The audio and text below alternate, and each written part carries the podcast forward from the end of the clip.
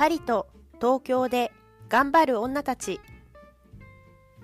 このポッドキャストは、パリにいるのに韓国語始めちゃったパリ女と、英語、スペイン語、中国語を勉強するなんちゃってグローバル東京女のトレビアンな日常を話す番組です。はい、皆さんこんにちは。本日ごかいめのこんにちは、はい、ごかいめとなります。えー、本日はあゆかさんが、えーと、いくつかお仕事されてると思うんですけれども、えー、その中でパリの小学校でガーディアンをしている話を本日伺いたいと思います。よろしくお願いします。はい、よろしくお願いします。えーとですね、まずパリの小学校で働いてるんですけれども、パリの小学校のガーディアンってみっつの言葉だけで言われて何かわかります？いや、もう何にもわかんないですよね。OK でしょうね。そう。では、えー、っと、うんまあ、ガーディアン、えー、日本語で言うと何ですか？守護神、守る人って意味ですよね、とりあえず。そうなんです。まあ、英語で言うと、はい、あの英語で発音してしまうとガーディアンになるんですけれども、フランス語の動詞があるんですよ。ギャーデっていう。で、それ保つとか監視するとか世話をするとかいう意味があるんですけれども、でそれがギャーディアン、まあ、女性なのでギャーディエンになって、あのその仕事をする人っていう意味なんですね。でつまり小学校でそういう仕事をしている人なので、まあ日本だったら何でしょうね。例えば小学校の入り口、どんな人いますか？そうですね、私の記憶だと確か警備員さんがその門のところにいたかなってちょっと思いますね。うーん、そうだよね。警備員、ね、学校に変な人が入らないように、それから学校にどんな人が来たか、はい、あのチェックする人とか、あと事務員さん、多分ここに、ね、あの名前書いてくださいとかね、そういう人がいるんじゃないでしょうか、多分。そうですね。なんか門のとこに警備員さんがいて、ちゃんと門を抜けて、うん、校舎に入る前らへんのところに確か事務員さんがいたような記憶があります。そう、あのなので私が知っている仕事はそのふたつを掛け持った仕事だと、まず前提で思ってもらえばいいんじゃないでしょうか。で、えーとですね、例えばさっきあのアリサが日本だと、まあ、門があって門のところに警備員さんがいて、で、まあ、もう通り抜けてっていう風にこう校舎のねイメージをしたと思うんだけれども、パリの学校だと、まあ、門があるところないわけではないけれども、何せ古い建物で、それから敷地があまりないので、基本的に日本の学校みたいに門があって校庭がそのすぐ目の前にあってっていうわけじゃないんですよ。うーん、ヨーロッパの古い街並みを想像してもらうと、よく大きな建物の中にあの大きな 門, 門というかね、ドアですね、大きなドアがあって、でそれを開けて中に入るっていう、まあ、ヨーロッパ的な建物の、これが小学校になるんですね。小学校も同じ形をしていて、でそこの中に入るともう学校なんで、学校の廊下があって教室があったり階段があったりするんだけど、そのドアを開けたすぐ左とか右とか、もう本当にドアのすぐ近く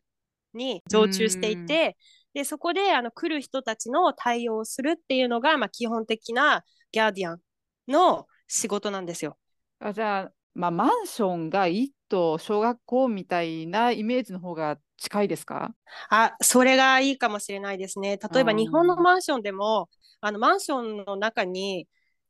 警備員さんとかいるのありませんか？ありますね、うん、あんな感じ、あんな感じだと思ってもらえば。あー、なるほど。え、グラウンドとかホールとかってないんですか？体育館とか。ありますよ。体育館も日本ほど大きくないけれども、体育館も小さい、ね、あの部屋があって、うん、それからグラウンド、日本みたいにあの土のね大きなグラウンドとは言えないんですけども、一応中庭的な感じのスペースが学校の校舎の中にありますね。うーん、学校の規模感をなんとなく知りたいなと思ったんですけど、えー、と私の頃はちょっと前なんですけど、まあ、さんじゅうにんがいちクラスだとして、うん、いち学年確か、うんえー、とさんクラスあったんで、まあ、単純計算でろくかけるさん のじゅうはちなので、そこそこ大きめの小学校だったんですよ。でもそのいっこのマンションでその規模ってもう少しこうちっちゃめの規模感ってことですか？うん、あでもクラス数もあまり変わらないし、それからあクラスはまあふたつかみっつかな。で、うん、あの各クラスの生徒の数もにじゅうごにんぐらいなので、あ、えーまあ、もちろん学校によって違うのかも、うん、知れないけれども、私が働いているとこはそのぐらい、パリの中心部でそのぐらいなので、多分ほとんど同じぐらいだと思います。えー、その代わりなんと言うんでしょうね、例えば音楽室がすごく小さいとか、うんまあ、音楽室とそれから音楽室の中にパソコンがあったりとか、そんな感じであのクラス以外の部屋がかなり小さく凝縮されてたりはするんだけれども、日本の方が多分学校の建物の中のスペースが大きいなと思っていて、うんあのそうですね、まあ、授業このクラスでやる授業外のことをする部屋がとても小さいっていう感じかな。なるほど。へー、うん、じゃあ鶏飼ったりしないんですか？うさぎとか。あないね。あないそうだね。そういうイメージあるけどね、ないね。ないない、えー、動物いない。なるほど、うん。ちょっとかなり日本とそのそもそも小学校のあり方が設備的に違うなって思ったので、なかなかちょっと想像が最初難しいなって思いました。そうなんですよ。で、あの私は、まあ、ある知り合いからの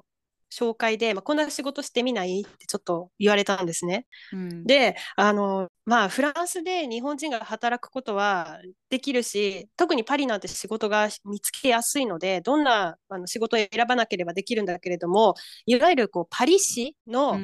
職員としての仕事なんてなかなか簡単にする機会がないなと思って、面白そうって思って始めてみたんですね。なるほど。であのそこにはまあ、毎日学校がある時に常駐しているギャーディアンがいるんだけれども、私はあの日頃は他の仕事をしているので、バカンスの間だけ、休暇の間だけそこで仕事を主にしているんですね。であの休暇の間っていうのは子どもたちがいないわけじゃないですか。なのにいる必要あるのかって思ったんですけど、子どもたちがいない時ってその学校のメンテナンスをしに来たり工事をしに来たりする人たちが結構出入りしていて、でその人たちの対応をするためにいるっていう感じですかね。なんとなくどんな仕事がちょっと想像でき始めたかと思います。なんとなくね、もうなんとなくちょっとでもねあのイメージしてもらえたらそれは幸いです。そうですね。どうですか、うんあの日本との違い、例えばその教育現場だったり文化的なところでなんかその働いてたり来訪者がいる中で感じたりします？日本との違いですかね。そうですね、日本との違いでいくと必ずしもこの仕事だけというわけではないんですけど、まず定時退勤が当たり前なので、いいですね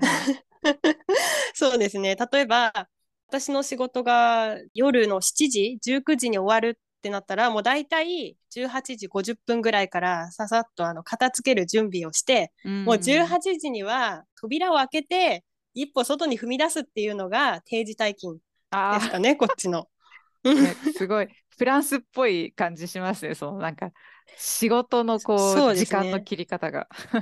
部活の顧問っていうシステムとか、あと先生側じゃないんですけど親側が ピーティーエー の参加がすごく大変っていう話も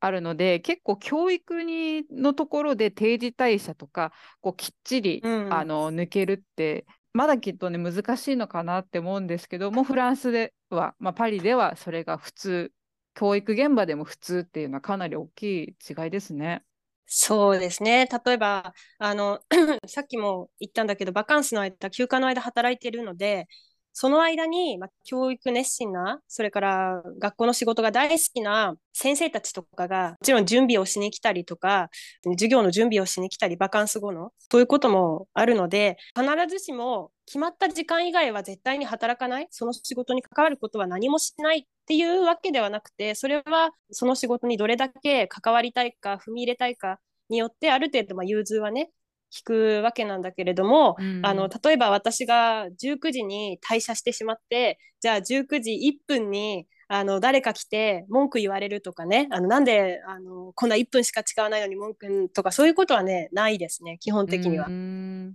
なるほど、うん、あもう帰っちゃったからしょうがないっていう、ある程度そのあの仕事している人と周りの人に対する関係性もお互いの寛容さがあるかなと思っています。なるほど、ありがとうございます。ちょっと話脱線しますけど、なんか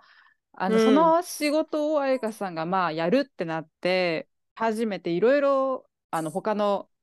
ギャリアンから説明されると思うんですけど、うん、そこで、うん、みたいなこう驚きとかあったことがあれば知りたいなと思います。あー、ありますよ。あの一番最初にあの仕事を始める前にパリの市役所の担当職員から、うん、こんな仕事ですよっていうあのすごいね、うん、分厚いリストを渡されて、えー、すごい小さい文字でね、あの取扱説明書みたいな感じであマニュアルが一応書いてあるものを全部ね、そうそうそうマニュアルが一応あって、でそれを読んで読みながら説明された上で仕事を始めるんですね。はいはい。その中の一つでそれから説明されたことで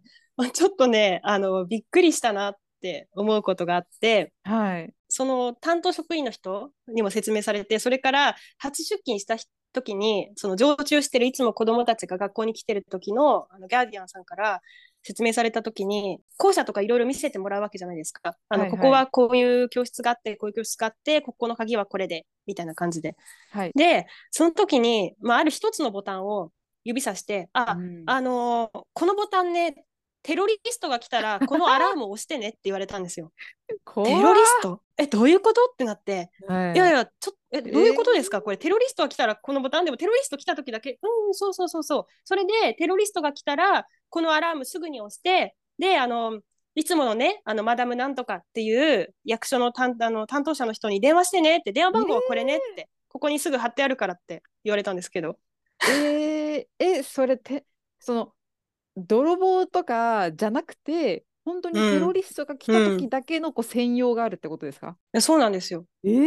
まあ、そもそもなんか 泥, 泥棒が来たらあのまた別の方法っていうのがあるので、もう本当にあのこれ緊急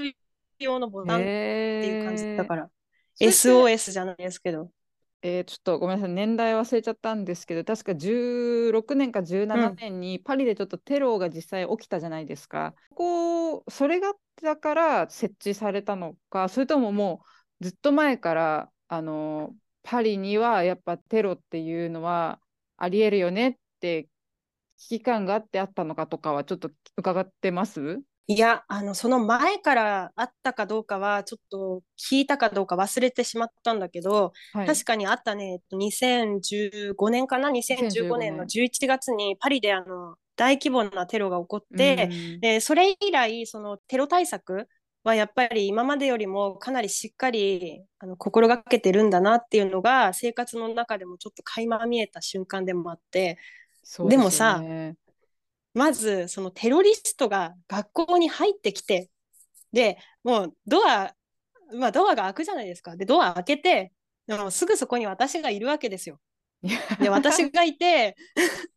そんなこの人テロリストだって分かった瞬間にアラームをして、でなんなら役所の担当者に悠長に電話かけてる暇ある？いやない。この人はテロリストだろうかとさえ思わないですよね。分からないでしょ？分かんない分かんないあ誰かなって終わり。そうそうそうそう、もうなんならいつも通りあ、うん、あのお名前何のご用事ですか、じゃあお名前とねあのあなたの所属先と電話番号こちらのこちらに記帳してくださいって多分悠長に言っちゃうと思うんですよ。うーんそうですよね。でもうそこでテロリストって気づいた時点でもうかなりアウトじゃないですか。ギリギリアラームは押せるかもしれないけれどももう私生き残れるかどうかの問題になるだろうしそうですよね、役所の担当者いやいやもうそんなこと考えてらんないだろうなんてイメージしちゃいました。その時はテロのこ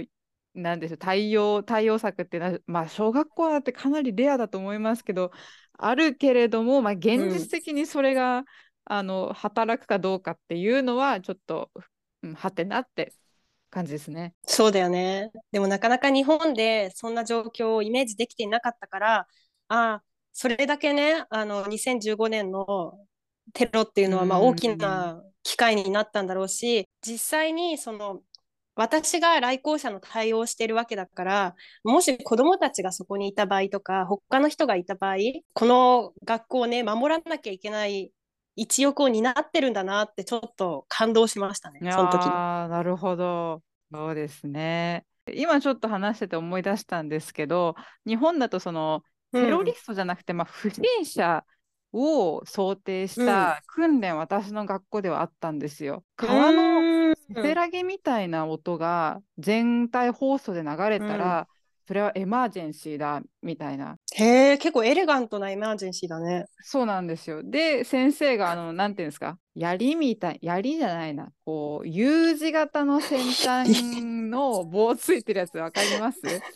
あわの、かりますわかりまあの、す。不審者捕まえるやつ。確か、あれやっうんて、うんあうれん。とあとカラーボール投げるとか、そんなのはなんかあると思うんですけど、フランスはそういう、まあ、武器という、うん。本当にエマージェンシーが起きたら、こんなことがあるとかっていうのもあるんですか？えーとね、その武器はね、今のところは見たことないね。あれないんですか、今のとこフろランは。スにもしは。かしたら、いや、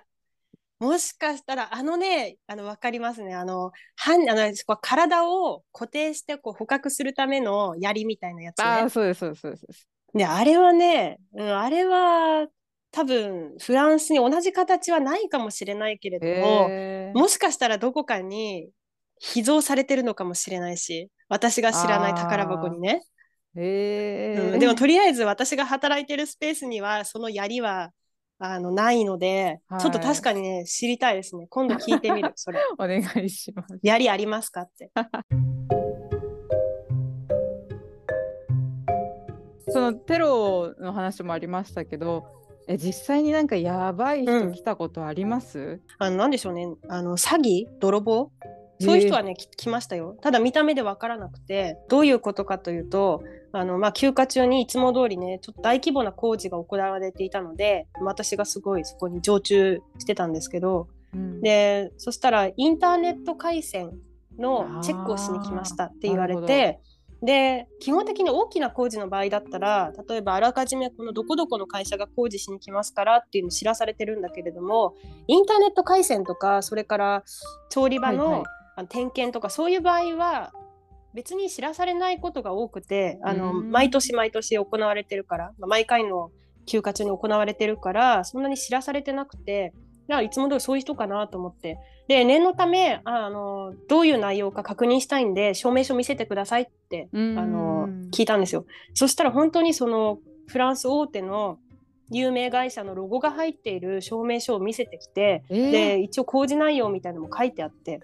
いや、それ信じるええ、わ。まあ、そうでしょうで、ん。さすがに疑わなくて、まあ、あの、でも何かあると困るので、いつも通り、あ、じゃあここに来校者のあのところに記帳してくださいね。で、ちゃんとその人はね、あの、律儀に電話番号から名前から、すごく読みやすい字で書いてたんですね。ええ。そう、それで、で、私も何も疑わなくて、じゃあここの学校のインターネット回線のケーブルの何々はどこにありますかって言われても、そんなことは聞いたことがなかったから、ういや、ん。あの、実際に聞いたことがありません。まあ、あるとしたらこの辺りですかね、みたいなのをさらっとこう見せて、で、そはのい。人も、あの、に、さんぷんだけ、うーん、みたいな感じでこう、チェックしてって、何も問題ありませんでしたって言って帰ってったんですよ。ええ。で、そのえーに、さんにちした後に、その私が勤めている学校で働いている他の人が来て、そういえはばい。最近こういう人来なかったって、ううん、ん。言われた、言われて、ああ、来た来た、あの、どこどこの会社の人ねって言ったら、いはや、い。その人詐欺の人だからって言われえて、え。えー、怖って思って、で、もうあの名前から電話番号からチェックしたら、やっぱりこの人だ。で、その人、他の学校でもその同じことをしているみたいな。え、それ、なん、何を詐欺するんですか？あの、多分詐欺というよりは、もしかしたら泥棒の可能性が強くて、多分知らない、ああのなんていうの、校長室とかに入って何か持ってったり、あとはよくありがちなのが、そのパソコンパソあ。コンをはい。丸々盗んでいく、多分じゅうだいい台やぐらいあるかな、ー、じゅうだい台ぐらいあって、それが盗まれたっていうのは私の学校でも聞いたことがあったから、あの多分えこえ。の部屋だったらアクセスしやすいとか、この鍵の形とか、ここから登りやすいとか、そういうのをあの学校回って事前チェックじゃないけど、あ、そういうの下をしてるんじゃない見。かなって。うんそう、ええ。下見下見。うわ、手込んでますね。そうで、わざわざね、そういうことをするために、その書類をね、かなりオフィシャルな感じの書類を持ってきて、ねえ、あのまさか疑わないじゃないですか。で多分ねどっかの学校でちょっと不審な動きをしたんじゃないかなと思っていて、あ、なるほど、うん、そう私はちょっとねあの一応働いてる間はねあの責任持ってようと思うんで、初めて会う工事の人とかそれから初めて会う業者の人の時にはあの結構一緒に張り付いてたり、まあ、どこ行くんですか、うん、あのどこチェックするんですか、そこにそれあるんですねみたいな感じでできるだけコミュニケーションを取ってあの騙せないなというか、まあ、もし詐欺の人だったら騙せないなって思うだろうし、うんまあ、工事の人とだったらその先もチェックしやすかったり、それからあのお互い顔が分かるから、まあ、変なことができないように、あとコミュニケーション円滑にできるようにっていうことに、まあ、心がけて働いてるからね、あの多分そのインターネット詐欺だか泥棒だかの人もすぐに出ていったんだろうけれどもね。いやでもそれ怖いですね。なんか下手したら誘拐とか、うん、なんかそういうことも起きかねないですもんね、うんうん、そうだね。だから後で聞いた時にすごい怖いなと思っちゃった。いやー怖いですね。わからないし絶対。そうそうそうそう、その本当にね不審者っていう感じの人が入ってきた時にはもう最初からねその場で身構えてるから に,さん 個と多分交わしてあのあまり校舎に入れないようにすると思うけれども、うん、実際にねなんか会話も交わしてるし、それからなんならちょっとね優しそうでジェントルマンな感じの人だったのね。だから後からその恐怖が襲ってきたっていう、あの実際にやばい人が来た時の経験でした。それが、うん、いやもうちゃんとガーディアンとしての役割を果たされてますね。すごい、ガーディアンだったなと思った。ガーディアンでしたね。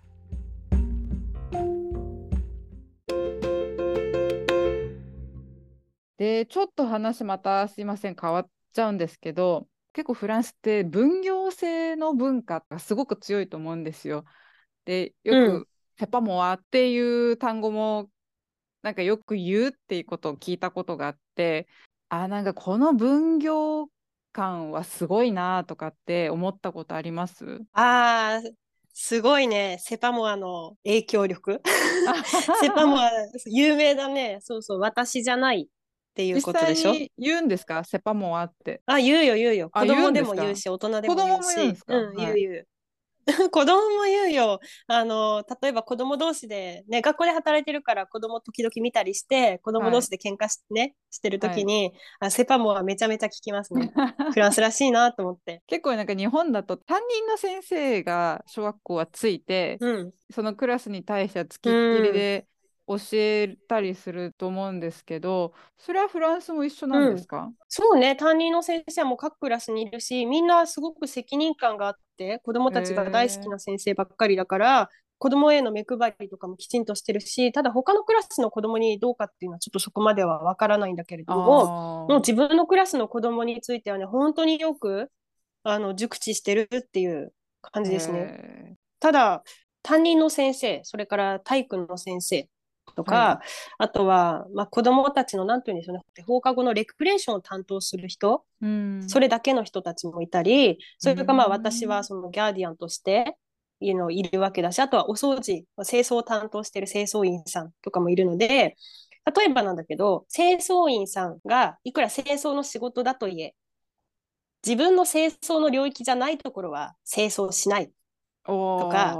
例えば私も基本的に学校の、うん、なんでしょう、外から中への通過点の対応はするけれども、それより一歩超えた対応は状況次第っていう感じで、本当にあの何でも私がしてあげますよっていうわけじゃなくて、あのいやそれは私の仕事じゃないから知らないっていうことははっきりと口に出しやすいなと思っていて、まあ、例えば私はまあ基本的にその休暇中働いているわけなんで、日常的なね学校の出来事について時々休みの間に電話もらったりするんですね。これこれこうなんだけどどうなのみたいなこと言われても、知らなかったらはっきりと知らないって伝えた方がいいし、あの、うん、後で調べておかけ直ししますねとは言わないです。その時にああいわゆるその日本でいうモンスターペアレントとかからなんかこうクレームとかも入ったりするとかあるんですか？あ, あのすごく稀だけれども あ, のあったねあったあったあのでもそのこういう状況でなんか子供、うん、そういう時にもあ、わかんないです。あの、セパモアみたいなのが通用するってことですか？あ、あの、言っちゃいますね。え多ー、それ分、はあの、だっすてごわい。からないことを、自分がわからない状況をあえて伝えるのは相手にとってもね、良くないと思うし、その時に行ったギャーディアンとチェックしたいとか、担任の先生とチェックしたかったら、来週かけ直してくださいってえー、す言います。ごい。きっあ、とあ日本だの、ったすら、あうの、ん、あ、大変申し訳ございません。あの、こちらでは存じ、あの、あげないんですけれども、あの、当時のものに確認して、また再度ご連絡いたします、みたいな感じになりそうだなって今、個人的に思いました。うーん、そうだよね。例えば、その休暇中っていうのは、常駐のギャーディアンも担任の先生も基本的に休みなわけであって、休みの時に、あの、彼は、彼女たち、彼らの仕事をあ増やすのは、やっぱり、あの、なんていうんでしょう、仕事上のモラルの問題として、こっちではあまり良くないあ、うとされてるのん、で、あの、そんなことを確認することはないし、まあそう言われてるんですね、私は。あの、もし、例えばわからないこと、それから自分がその仕事のもらった書類の中以外のこととか対応できないことがあったら、あの、また来週かけ直してくださいって、あの、その時の現状を知ってる人に聞いた方がいいからって言ってくださいってう言われてるんで、ん。もうきっぱりと割り切って言ってます。全然、まあ、知らないので、当事者じゃないから謝ることもしないし、それからあの確実じゃない答えを上げるのも良くないと思ってるので、まあ、そういうふうに対応してますね。多分日本とは対応の仕方がそこは違うかなとわ思あ、ってまそうす。なんですね。うん。えー、でもね、モンスターペアレンツ、モンスターとはひゃくパーセント言い切れないけれども、勘違い勘あ違いですごく怒られたことっていうのも、まあ、なきにしもあらず。で、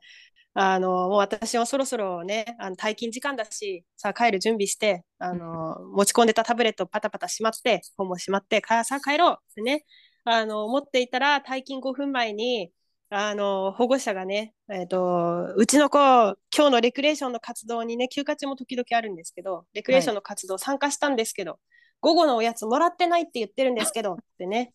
あの、あの、すごくね、怒られたことがありました、その時。えー、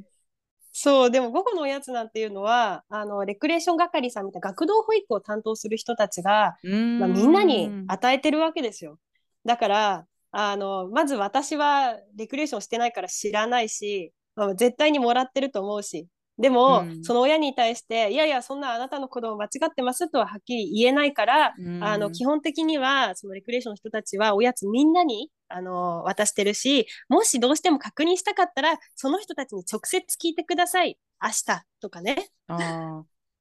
それで納得するのがすごいなって本当に思いますね。け、多分日本だったら食い下がらないと思いますよ。ああ、そうだね。日本だったらさ、そういう状況でさ、保護者はどうなるのかな、食い下がらないって。まずくない？でも。多分そのうそん。んなそんなのは関係ないと。そのあなたがその現場にいようがいまいが知るか知らないかなんて関係なくて、だから会う社ん。会社じゃない、ごめんなさい、そのた担当者というより責う任ん。者呼べみたいな、多分そういう話になってくるんじゃないかなと。ああ、でも責任者さ、帰っちゃってたらどうすんの？ いやー、帰ってないんじゃないですか、日本の。日本の教育の方、かなり残業がすごい話になってるから、やっぱりいよっぽどのことがない限り、まだその時間はいるかもしれないとあー、なるほどね。出思い。ましたね。あの、さっきのは、あの、冒頭の退勤問題がね、ああ、まそうたです復活しね。てきたんだけれどうも、ん。そうですね。私の場合だと、私が一番最後に退勤する人なんで、基本的に。全部、あの、あ扉の鍵をね、あの、チェックしたりして帰るから、だから私以外誰もいないわけですよ。そんな、ああ、うん。の、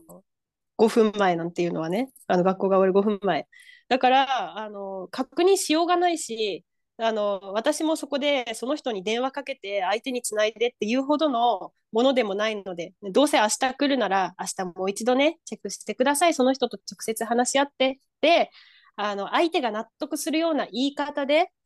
言わなければいけないので、まうあ、ん。あのー何がいいかというと、まあ、普段例えば家で自分の仕事をしていたり、あうのオンライん。ンで働働いていたりするより、この外に出て公の人間たちと会うので、いろんな人たちに会うわけですよ、う本当に。ん。あそうですよの、保ね。護者から、先生から、校う長先ん。生、それから、あのー、また全然違うタイプの、うん、あ工事をしに来る人、それから工事をしに来る人の中には外国人もいて、うん、スタンダードなフランス語で話さない場合もあるし、でそういう人たちとコミュニケーションをとって、ね、あの相手に対してこの分かりやすい、まあ、いいコミュニケーションを築くことっていうのができるので、うん、いい勉強になってますね、これは。あー、なるほど。また時々続けていきたいなとも思ってます。あ、もうぜひなんか面白いまたエピソードあったら教えてください。なんか最近聞いて一番面白かったのは、ね、ちゃんと作業しないあの作業員の話が私はめっちゃ好きだった。ちゃんと作業しない人、あ、そうね、本当に口うるさいおばちゃんっていう感じでお尻を叩きに行ってますよ。やっぱりあの市から出てるお金なので、はいはい、まあ、ちょっとね工事が荒かったりするわけなんですね。ちょっとだからドア、ドアノブ逆さまにつけちゃってたりそれからあのお昼ご飯ねちょっとゆっくり、ね、食べて、でそうにじかんさんじかんお昼ご飯の時間をね取って長すぎだろうと思うんだけどねでその後戻ってきて、いややっぱり工事終わんなそうだから週末もね働きたいから鍵くれとかね言われるんですけど、いやいやいやもう明日中に終わらせろと、あしちじに来なさい絶対って、うん、納期を守れとそうそうそう、納期を守れと。あとはもうあの工事ねガンガンやりながら休憩の合間に校庭でタバコ吸ったりするのはやめてくださいとさっきも言ったでしょってなのだんだんなんかコントみたいな感じになってくんですかねあ、そうそうそうそう。でもねあの例えば毎日来る人とかだと、はい、もうあの見慣れてくるから、あごめんごめんみたいな、うーん、まあ、そうだねごめんねとか、ドアノブ逆さまつけちゃったのもあそうだねごめんねみたいにつけないなるんだけどそうそうそうそう、ほらこうやったら開くでしょってこうデモンストレーションして見せてくれるんだけど、当の本人もねうっかりあれ開かないみたいなことがね、あったりして、で、まあ、そういうのもね本当に怒っちゃったりすると、うん、本当に怒っちゃうとね、あのー、また手抜かれたりするとちょっと困っちゃうんで、うんあのとかあのタバコの吸い殻捨てられちゃうとね困るんで、まあ、それもちょっといい感じにいい雰囲気でただ順調に言葉運ぶようにしていくっていうテクニックがね身につきます。いやどうですかこの仕事おすすめですなんかそもそも多分フランス語がそれなりにちゃんと話せるからこそできたんだろうなってすごく思ってて、あの、うん、なんいわゆるあんまりさ喋れない中級レベルでは多分私が や, やってもかなりそのそこまでまずちゃんと言うとか主張するとかついて回るっていうところまでできなかったと思いますね、自分だったら。ああのまたこのことについてはあの別の記事や別の回であの、うん、書いたり話したりしたいと思ってるんですけど、フランス以外の国もそうかもしれないんだけど、あと人押しっていう性格とか話し方がちょっと重要になってきて、これはあくまで言葉のレベルに関わらず、たとえ中級者であろうとそのもうワンプッシュする気持ちを持っていればあのうまくいくことがあるかなという社会だと思ってます。いやだから中級者でも頑張ったら大丈夫かもそうですね、そのちゃんと主張するっていうことでしょうね、うん、そこがしっかり、うん、あの出せるならばきっと大丈夫だろうというところでしょうか。あのぜひそうですね、ちょっと定期的に面白いエピソードですとかあの、うん、いただきたいっていうのと、結構この日本人ってキリキリしながらなんか辛い気持ちしながら働いたり、やっぱそのお客様が上、まあ、教育でしたら多分、まあ、親御さんとかになると思うんですけど、その上下が結構ついちゃって、うんうん、その下になってしまったものはなんかこう大変なことになっちゃってるんじゃないかなっていう印象があるので、ああもう私はフランス人だとなんか辛い時に思って、うん、ある程度こう、うん、えー、それ私の仕事じゃないからみたいな言えることもね、なんかそういう別に別にその人がフランス人になるわけじゃないんですけど、そうやってちょっとこうマインドチェンジのためになんか思うのも、うん、あいいかもなって思いました。そういう気持ちもねいいと思います、はい、なかなかね日本社会にで仕事しているとちょっと難しいこともあるんですけど、あの一旦疲れた時は頭の中で知らんがなと思いながら、ね、あの生きていくのがいいんじゃないですか。なんか自分の中でちっちゃいフランス人をなんか自分の心の中にちっちゃいフランス人がいて、なんかたまにその人がこう、うん、いやーそれはセパモアセパモアみたいなことを言ったら多分なんかちょっとこ、うん、心が辛くならないかなって思いました。すいません。いいと思います。はいうんはい、あのセパモアの魔法素晴らしいですね。あ、いいですね。セパモアの魔法。活用していったらいいんじゃないですか。いい塩梅、やりすぎず使っていきたいなと思います。うん、では本日ごかいめはあゆかさんのまあいろいろやってるお仕事にそ一つのパリの小学校の、えー、ガーディアンのお話を伺いました。ぜひあの他の国で私もガーディアンやってますって方がいらっしゃればあのぜひコメントなどいただけるとた大変とっても嬉しいでございます。なんかいるんですかね。いたらすごいもう運命だと思うんですけどぜひぜひすごいですよね、うん、はい気になりますね。めっちゃ気になります。あの、まあ、日本でガーディアンの人もねあの経験談も ね, ねあの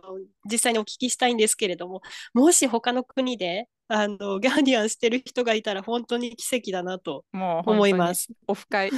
ガーディアンのオフ会やった方がいいと思う。そうですね。そうしましょう、はい、オフ会したいです。待ってます。はい。では、えっと、本日は以上となります。また次回お会いいたしましょう。それではありがとうございました。またね。はい、またね。